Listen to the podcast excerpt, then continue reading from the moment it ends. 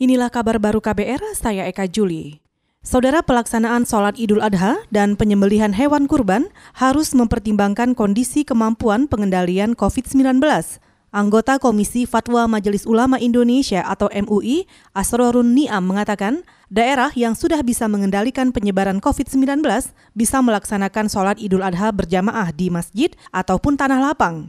Menurut Niam, MUI juga sudah mengeluarkan fatwa tentang pelaksanaan sholat Idul Adha dan penyembelihan hewan kurban saat pandemi COVID-19. Belum terkendali, maka berlaku fatwa nomor 14 bisa dilaksanakan di rumah dan juga tempat-tempat yang kecil kemungkinan terjadinya penyebaran. Tetapi di dalam kondisi kawasan yang sudah terkendali, umat Islam bisa melaksanakan salat Idul Adha secara berjamaah di masjid, kemudian di tanah lapang. Anggota Komisi Fatwa MUI Asrorun Niam juga menambahkan, fatwa MUI itu menjelaskan salat Idul Adha hukumnya sunnah muakkadah dan menjadi salah satu syiar keagamaan. Pelaksanaan sholat Idul Adha saat wabah virus corona harus mengikuti sejumlah ketentuan fatwa MUI. Bila memungkinkan untuk dilaksanakan berjamaah, maka harus mematuhi protokol kesehatan. Saudara, kasus positif COVID-19 di seluruh dunia, menurut situs Worldometers, saat ini sudah lebih dari 13 juta orang.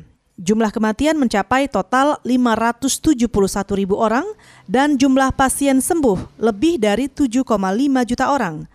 Organisasi Kesehatan Dunia atau WHO melaporkan rekor peningkatan global terjadi kemarin mencapai lebih dari 230.000 kasus hanya dalam waktu 24 jam saja.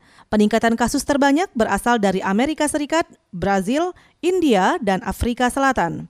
Rekor WHO sebelumnya untuk kasus baru COVID-19 adalah lebih dari 228.000 dan terjadi pada 10 Juli lalu. Amerika Serikat masih menempati peringkat nomor 1 negara dengan kasus positif COVID-19 terbanyak di dunia dengan lebih dari 3,4 juta orang.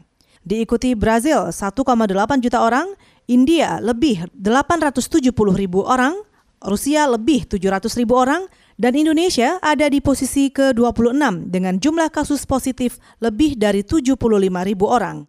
Saudara, demikian kabar baru, saya Eka Juli.